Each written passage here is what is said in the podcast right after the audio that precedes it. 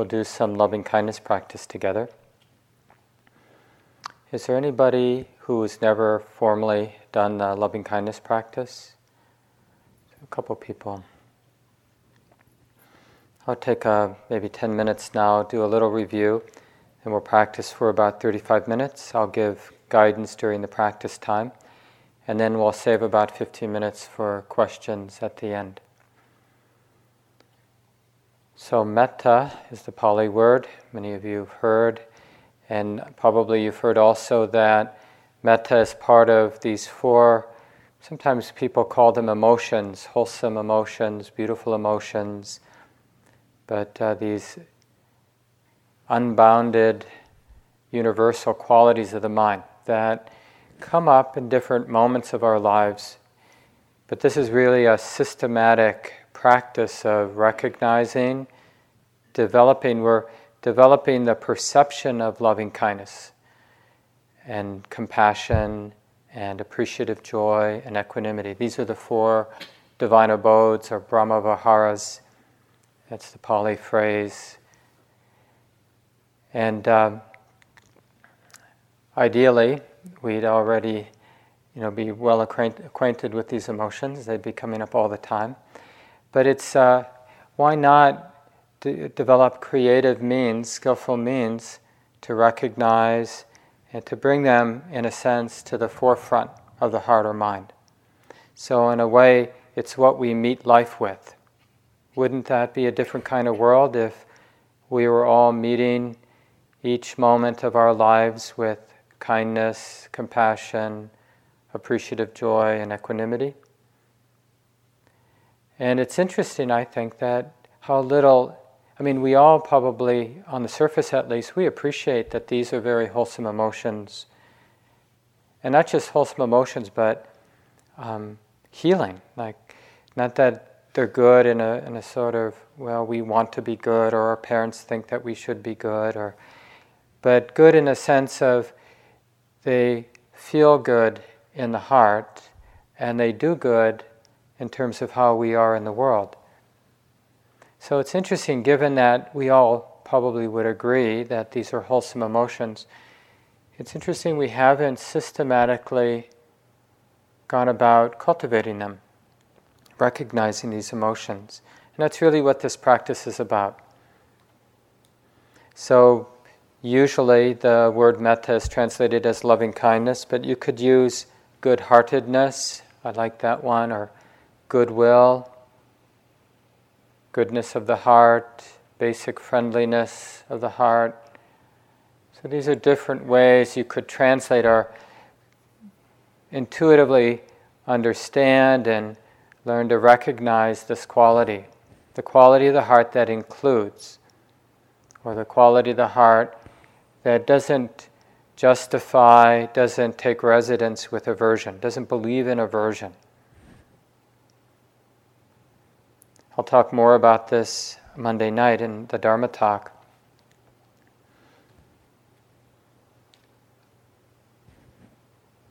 So, with the formal practice, where it takes some work, uh, most meditation techniques take some work, and the particular work of this meditation practice is a little different than the mindfulness practice, where basically whatever object arises, we can use that for mindfulness. So if some aversions are rising, we recognize, oh, it's aversion, it's like this now. This is being known. Or if it's uh, just the next in breath, we use that. Oh, breathing in is like this. But with the loving kindness practice, we're, in a sense, it's a mindfulness practice, but it's a very exclusive mindfulness practice. And we're using other means to help the mind recognize the experience of loving kindness in the moment. So, for example, we're bringing a person to mind. This is a, a traditional way to develop loving kindness is to bring somebody to mind. And today we'll work with the easier categories of people to bring to mind. So the depending on who you are and, and your sort of psychological makeup, you might find it easiest to bring yourself to mind as an easy person to love or have basic friendliness, basic kindness for. For other people, themselves, yourself, is not the easy person. So then the word we that usually gets translated is benefactor. You know, we look for a benefactor, somebody who's really been there for us, could be a teacher or a mentor, or just somebody that we have a lot of natural love for, good feelings for. So it doesn't even need to be somebody you personally know. It could be somebody you know about that's been an inspiring figure in your life, or some auntie who was really there for you as a kid, or even a niece, a nephew. Generally, for the easiest person, whether it's yourself or another, generally it's better not to take somebody like a partner who you may love deeply, but generally our partners are complicated people in our lives. And we have lots of different feelings about them. Uh, same with sometimes parents are a good person to begin with, but sometimes they're not because it's a complicated relationship. So initially, we uh, to really develop some momentum, we want to work with the easy per, uh, person. And a lot of you probably have lots of experience, but even if you have a lot of experience, you may want to just stay with the easy person today and maybe for a while. Because there's sort of two purposes of this formal loving kindness practice. One is to move from a specific person to a more universal expression or radiation. So we're sending that good love, giving it away unconditionally to all beings equally, including ourselves. But the other thing we're doing with this formal practice is we're learning to settle things down. This uh, 100% focus, it's really a focusing practice on the experience of loving kindness in the heart, right here and now, to the exclusion of other emotions. This emotion is being drawn up into the forefront of our experience through these skillful means, remembering the person, the repetition of phrases, which I'll give you in a few moments.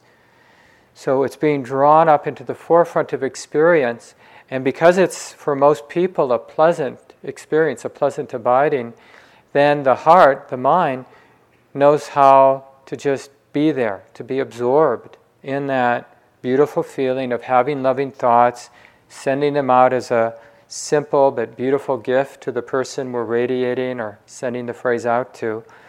And there's this movement of the heart that generally, over time, with practice, feels very good very healing, and it's a beautiful concentration object.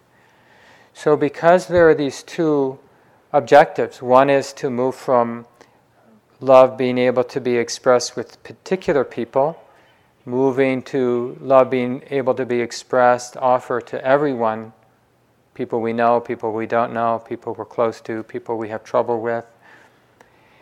But what makes that wider expression or radiation possible is developing the depth of the practice. So that's why it's good, take today and tomorrow maybe, or however long you want, to stay with the easy person. And even if you do move on from the easiest person, like let's say you begin with a benefactor type person in your life, and then a little bit later in the practice today you work with yourself, and it gets a little problematic then just go back to the easy person.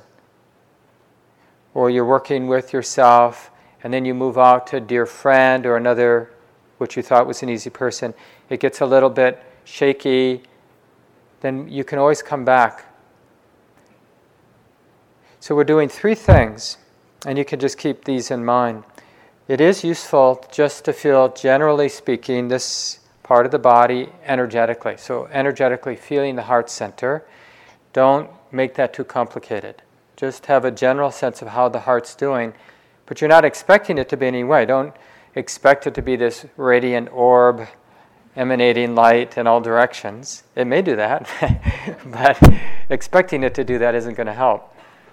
So, but just feel, because sometimes the practice is going well, but the heart feels tight. It's like I remember Kamala a long time ago said, you know, if you've held your fist tight for a long, long time, let's say 15 minutes, and then you released it, it's going to hurt a little to relax that muscular tension. And if our heart's been held tightly for a while and through the practice things are loosening up, we might feel some cracking and breaking and loosening, and it might seem even a little surprising, but we know we're not doing anything dangerous. You know, it's not like, you know, we're doing something that's hard on the heart. This is good for the heart.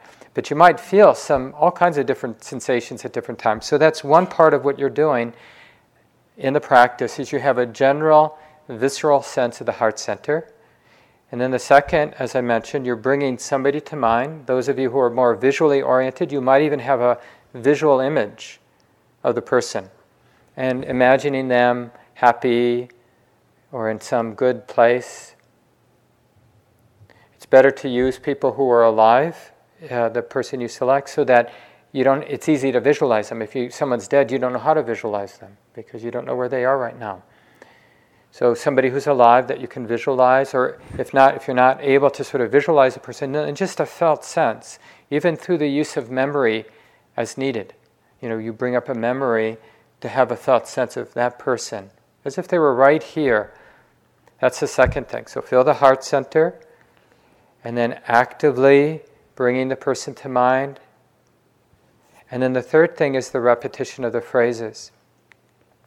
Now, in the beginning, the phrases are often the backbone of the practice. And I'll give you the traditional four phrases several times, especially for those who are new. But for those of you who've been practicing, and if you have your own preferred set of phrases, just don't listen to what I'm saying. Just go right to your own phrases. Don't make them too complicated, not too many. You can even come down to just one but I'll use the tr- four traditional. If you don't know what to do, just follow my lead for today and maybe even for a couple days. Uh, we'll take turns. So Kamala will lead and Deborah will lead, and then I'll come back and lead again. So you get a different flavor from each of the three different teachers. And it's good. There's a lot of room for creativity in the loving kindness practice in terms of how you're bringing the person to mind, feeling the heart, the kind of phrases. But basically, each time you repeat a phrase silently in your mind, it's a simple gift. So your phrase like, may you be safe and protected, it's you're energetically sending that out. Now we know in the world nobody is ultimately safe and protected. But we can absolutely, in this moment, have the wish for ourselves or for somebody to be safe and protected, right? Even though we know that everything's at play in the world, still the wish can be very pure and strong. I can actually wish that. My father now is very ill, and uh, he's old. He's 86 in a few days. And uh, I can have that wish, but it's not likely he's going to return to full health. But I can still have that wish for him, and that wish is a beautiful thing. So don't like that wish and the other wishes, like may your heart be happy and peaceful, may your body be strong and healthy, may you take care of your life with ease, these may or may not manifest in this person's life. But that doesn't take away from the purity of that wish. So don't worry that life is unpredictable. Just really connect that right now, in this moment, I have this wish and it's a good wish, and I offer it out energetically like a gift radiating out or being offered out to that person. Take a few moments, a second or two, just to feel the effect of each phrase being said, a couple moments of silence, and then the next phrase is offered. So we don't need to rush the phrases. And even when you don't want to, just stick with the phrases. So initially, we just really rely on the phrases, keep coming back to the phrases, the image or some felt sense of the person, and energetically how the heart is, is doing in the moment. Okay? And it's nice to sit as comfortably as you can for this practice so the mind isn't distracted by painful sensations in the body. Settling in, take a deep breath or two to help you feel comfortable in the body. I'll give instructions as we do the guided sit.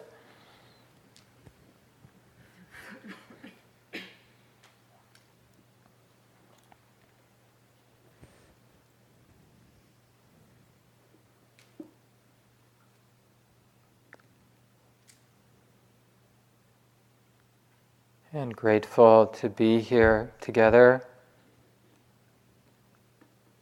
What a wholesome thing for a group of people to be doing now. Sitting together and bringing to mind somebody easy to love. Could be ourselves, could be another mentor or benefactor in our life, or somebody simple like a niece or a grandchild.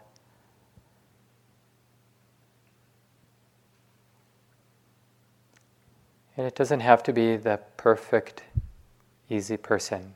So see who comes to mind, and then draw on your memory, remembering them as a happy person, remembering yourself as a happy person.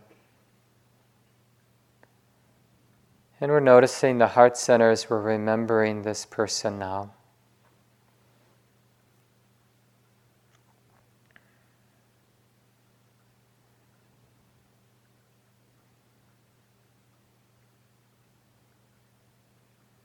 And I'll begin to repeat the phrases and I'll pause and then in the silence, you just say it again in your own mind. Pause for a few seconds, and then I'll repeat the second phrase, and we'll go through it that way a number of times. And you might even want to begin by repeating the person's name. You could say, Dear, and then the person's name, just as a way of connecting.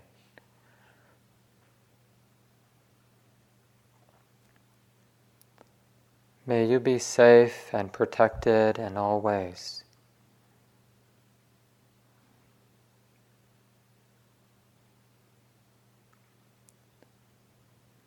May your heart be happy and peaceful.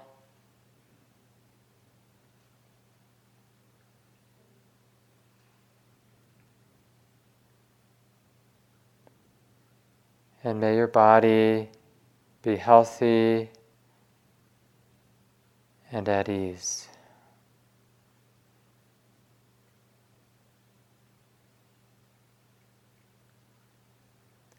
May you take care of your life with joy and ease.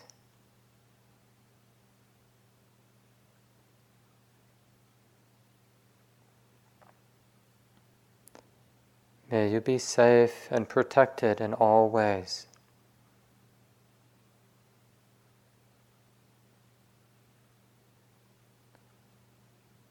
May you be happy and peaceful.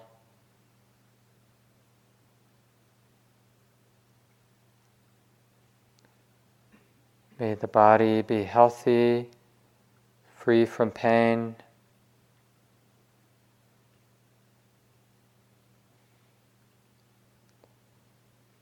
And may you take care of your life with ease and joy. And of course, if you're sending the phrases to yourself, just change the pronouns. May I be safe and protected. May this heart be happy, peaceful, etc.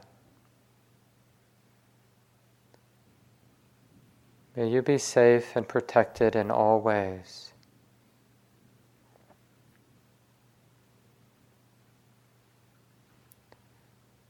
May your heart be happy and peaceful.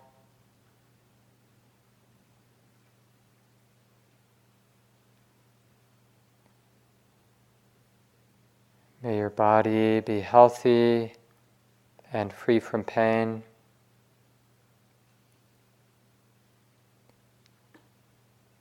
May you take care of your life with ease and joy.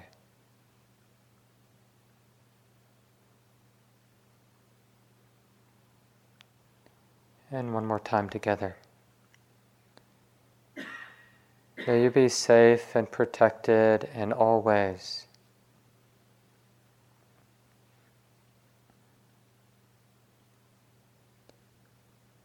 May your heart be happy and peaceful.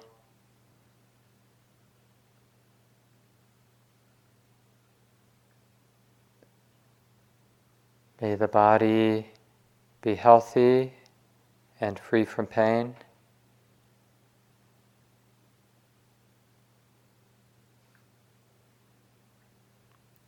And may you take care of your life with ease and joy.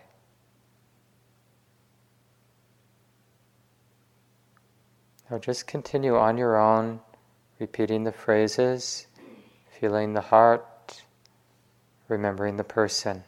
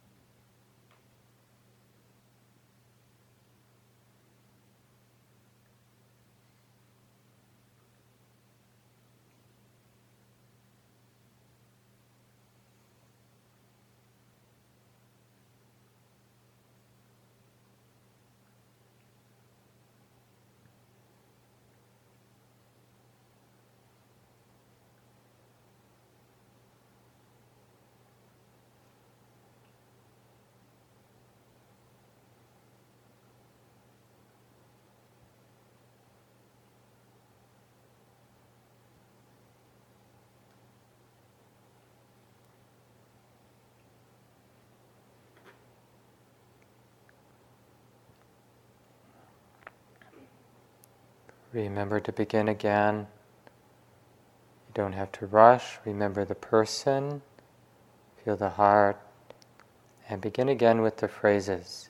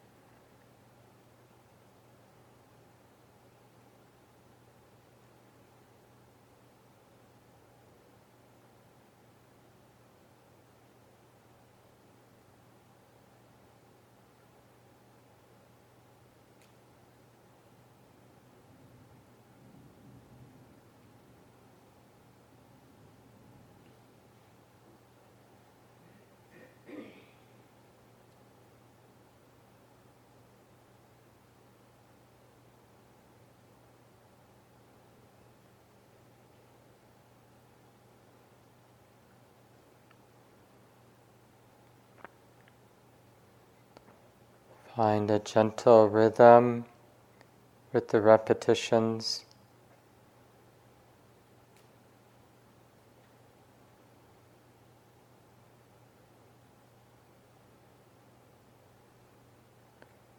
And adapt and adjust the phrases so they're real. Support a real connection, a real generosity of the heart.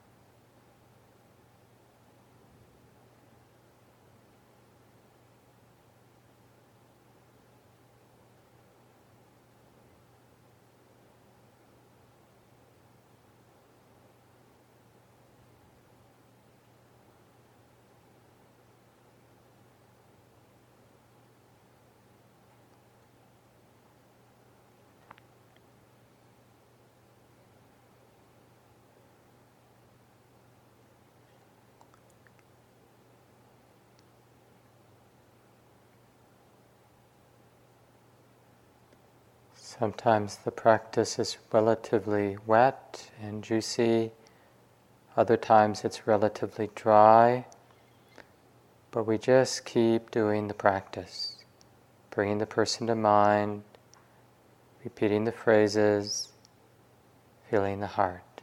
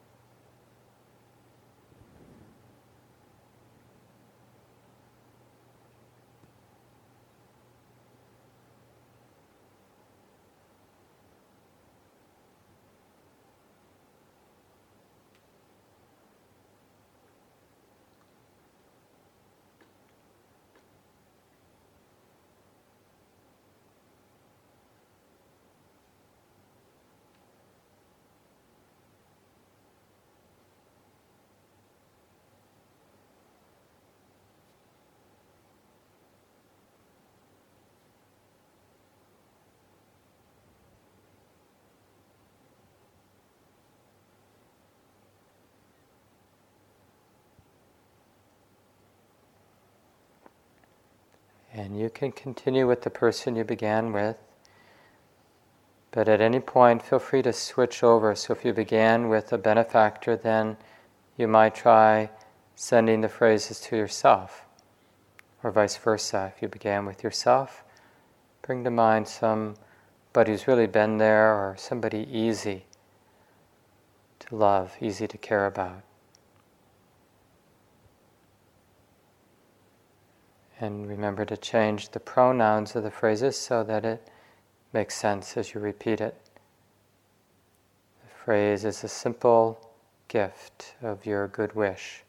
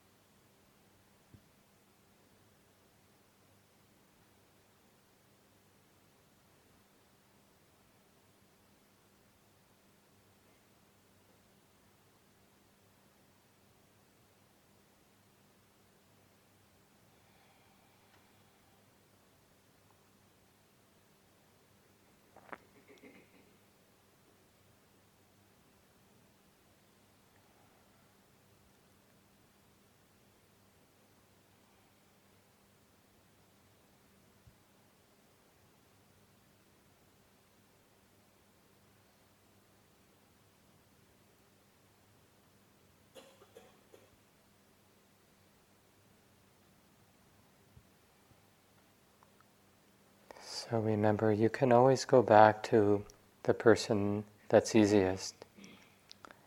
So the third category, if you want to explore today, is what's called dear friend. So just as it means, we can bring to mind a dear friend, maybe not the easiest person, maybe a more complicated person in our life, but somebody that's relatively easy to connect with, to care for, to wish well for. So take your time. If you're moving on, bring this person to mind. Feel the heart as you bring them to mind. And when it feels right, begin to offer the phrases and connect to the meaning of the words. So you notice how the heart is each time you repeat a phrase. Take a few seconds. And then again, then with the next phrase.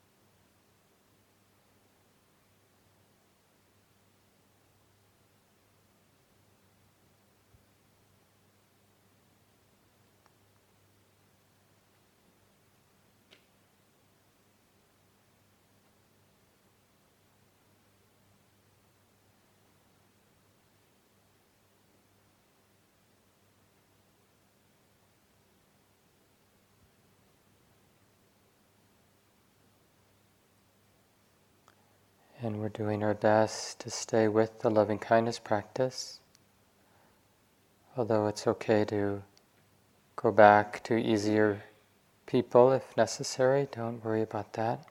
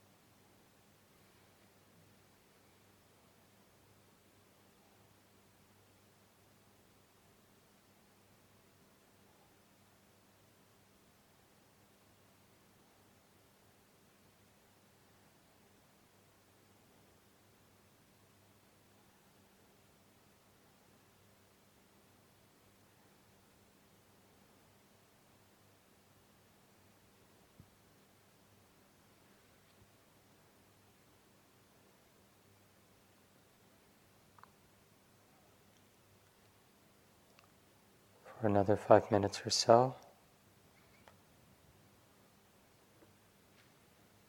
Remember the three parts a clear sense of the person, the experience of the heart, and the phrases.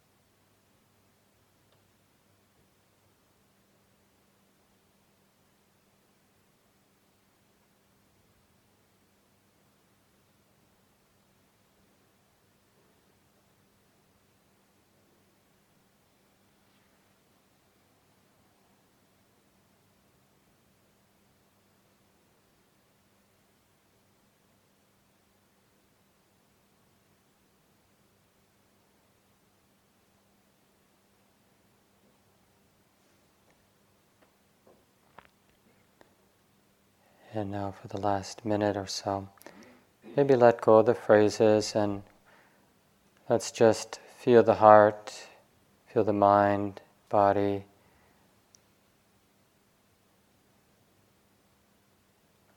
Noticing the effect from the practice.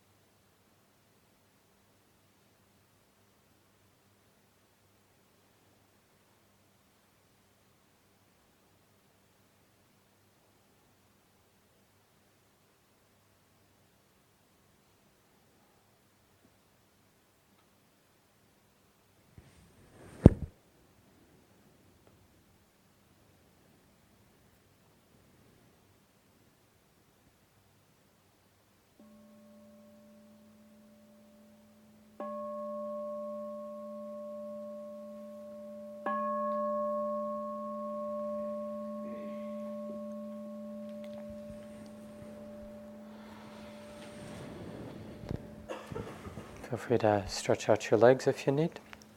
It will take 10 or 15 minutes if there are questions about the practice.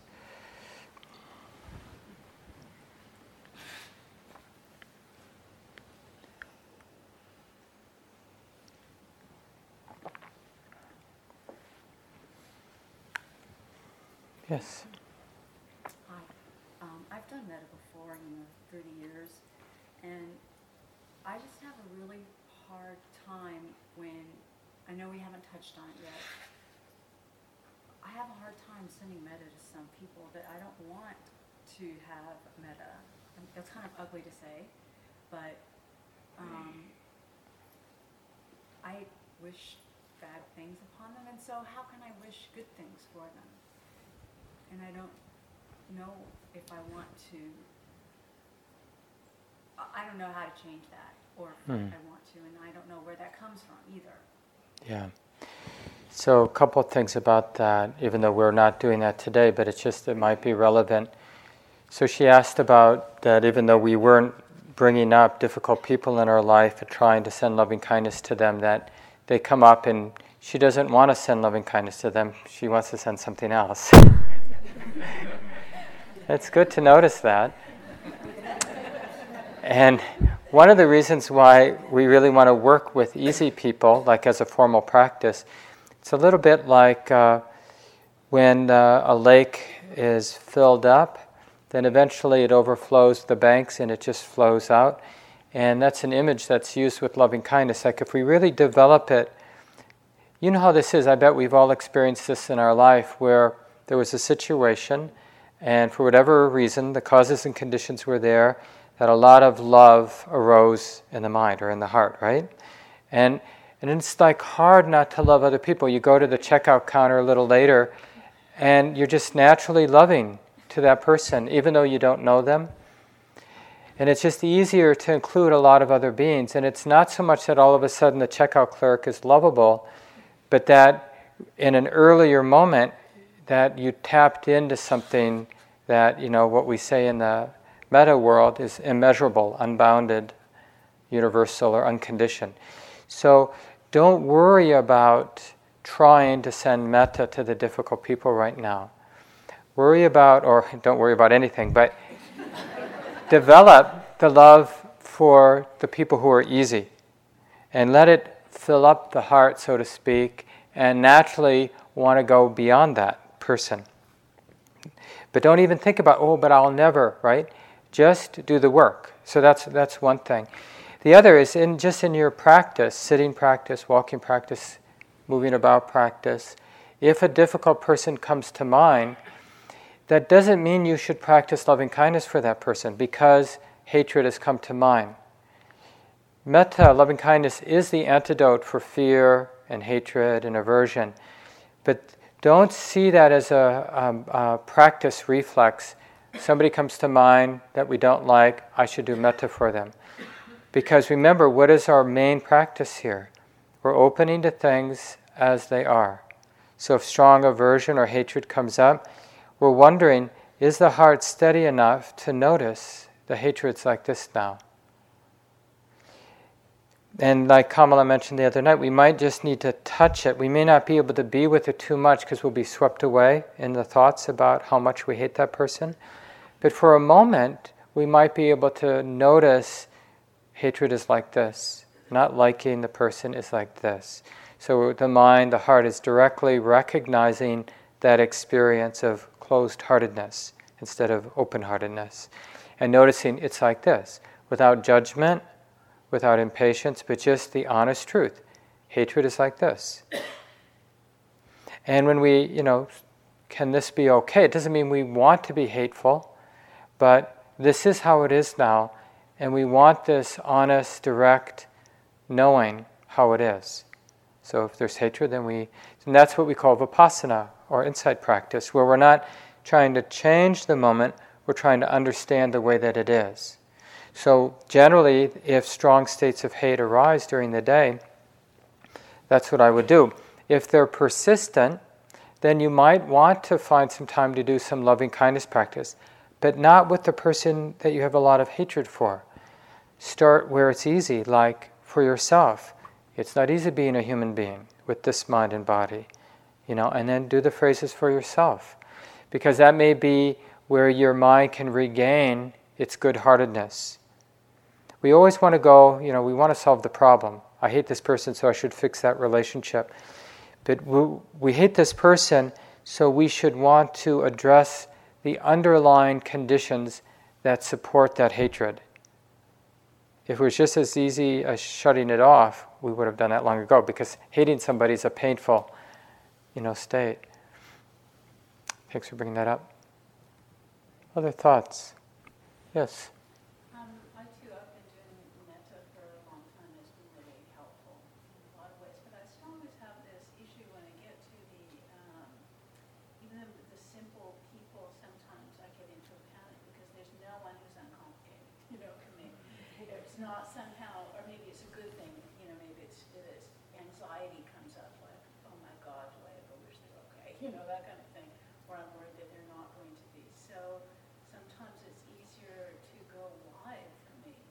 Yeah. children, all people, um, something that I can feel tender about.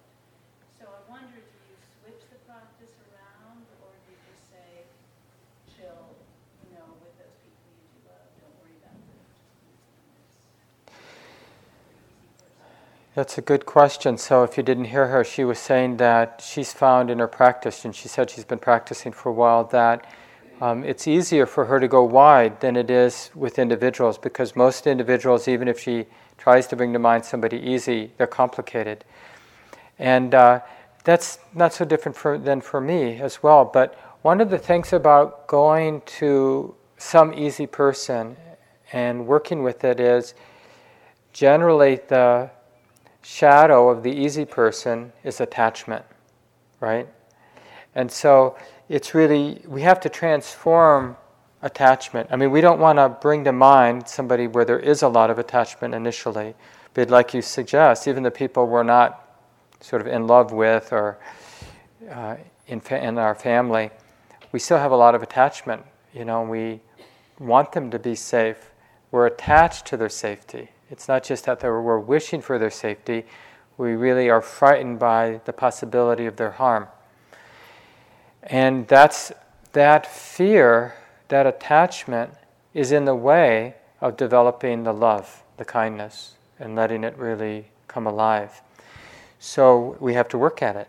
Now we initially we start where it's easy, but even like you said, even someone who's easy like we don't know, we bring the Dalai Lama to mind. I'm assuming nobody here has a personal relationship with the Dalai Lama, or somebody like that. You know that we just imagine being a really good person and just easy to wish them well.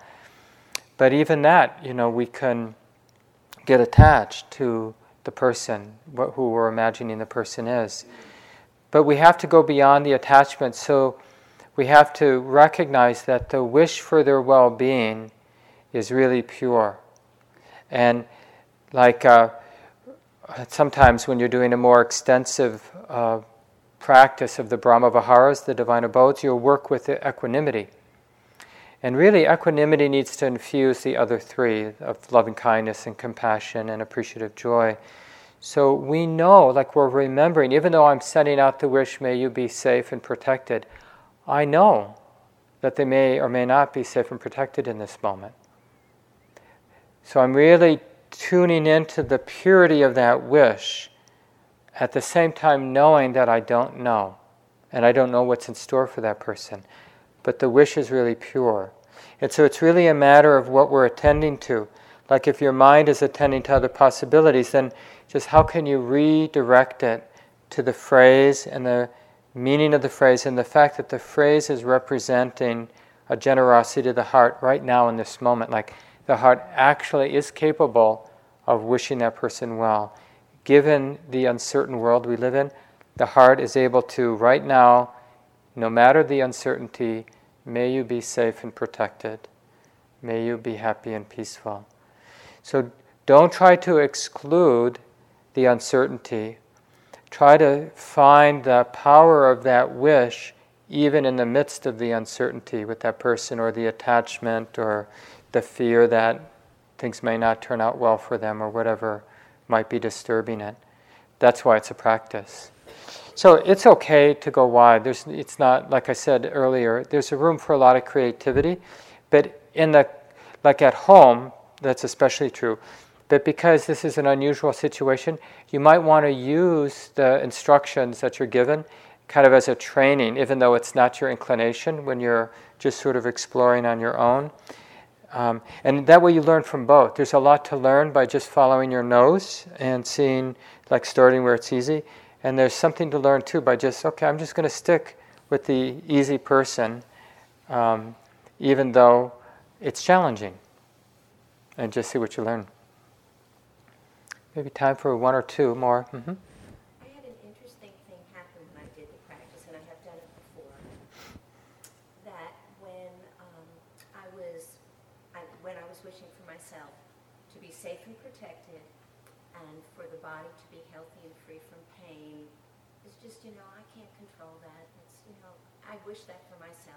Who knows what's going to happen? But when it came to may my heart be happy and peaceful, and may I take care of my, my life with um, joy and ease. I said, that's really up to me. And it, it just kept piggybacking on.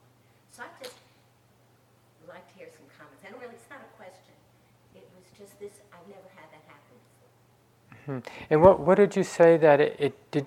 What, that it came alive, or what, when you said those other? I, I could feel myself wholeheartedly wishing it. Mm-hmm. Yeah. I could wish it, but the the flavor of those of two of them were, um, like you said, this acceptance that I could wish it, but it it wasn't totally up to me. Yeah. If I'm going to be safe, if my body's going to stay healthy, you know, stuff's going to happen. And yet with the other two, there was this um, I, I don't know how it was presented. I'm yeah. trying to get more of how it was presented. Um, all I could say was it was um, no, it, it wasn't like a light bulb. It was um, this truth. Yeah. This this essence that the truth of that wish could only come, I was the only one who can make it come true. Yeah. Okay, that, maybe that's what it was. Yeah, and that's, the, that's really what we're looking for is an authenticity in the phrase. So it, it's not sentimental, it's not wishful thinking, that we actually, uh, like there's a power behind the wish. So she was saying that a couple of the phrases, uh, she could say them and she was wholehearted, but there was a little ambiguity or doubt with the, the phrase. And, but a couple that just had some real strength. And like she felt she could really wish that for herself. That, and you mentioned, did you use the word responsibility? Like you could be responsible for that? Um, Is that yeah, the word you used? Yeah, yeah. It's really up to me if, if I bring ease and joy to my life. And it's really up to me if I allow my, my heart to be happy and peaceful. That, that, that's really up to me. Yeah. And so there's an interesting, and I don't know if this will get at what you're saying. Uh, but there's an interesting dynamic in the loving kindness practice between being the giver and being the recipient of the good wish.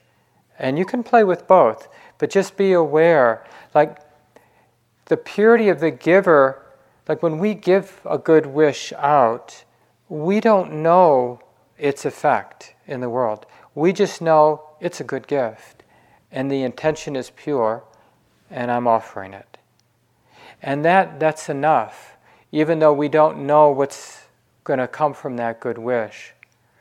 And then the other side is like uh, learning to receive the good wish. And that may be more what you're talking about is like some of those wishes, when you received them, didn't feel like they were of much value. But a couple of those wishes that you were offering yourself felt like a real gift because you recognize that you could you could own it. You could do something about that wish. You could inhabit it, make it true, basically, because you felt like it was in your realm, in the realm of action, like how you lived, the choices you made. And so just be aware of those two dynamics of receiving, especially when you're working, of course, with yourself, that you can have a sense of receiving the good wish that you're sending, and what does that feel like, and that giving away of the good wish.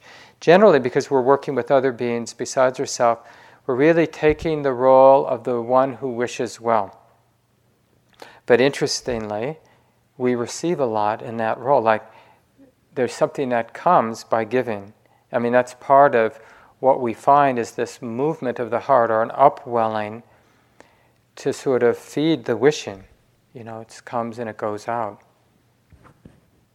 Time for one more in the back.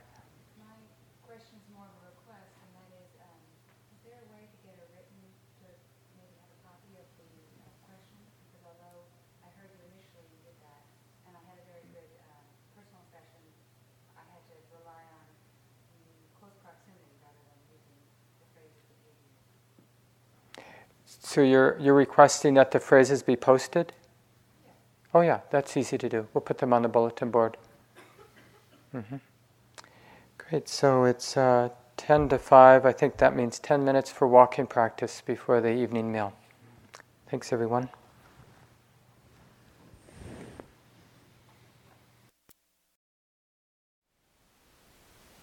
Thank you for listening.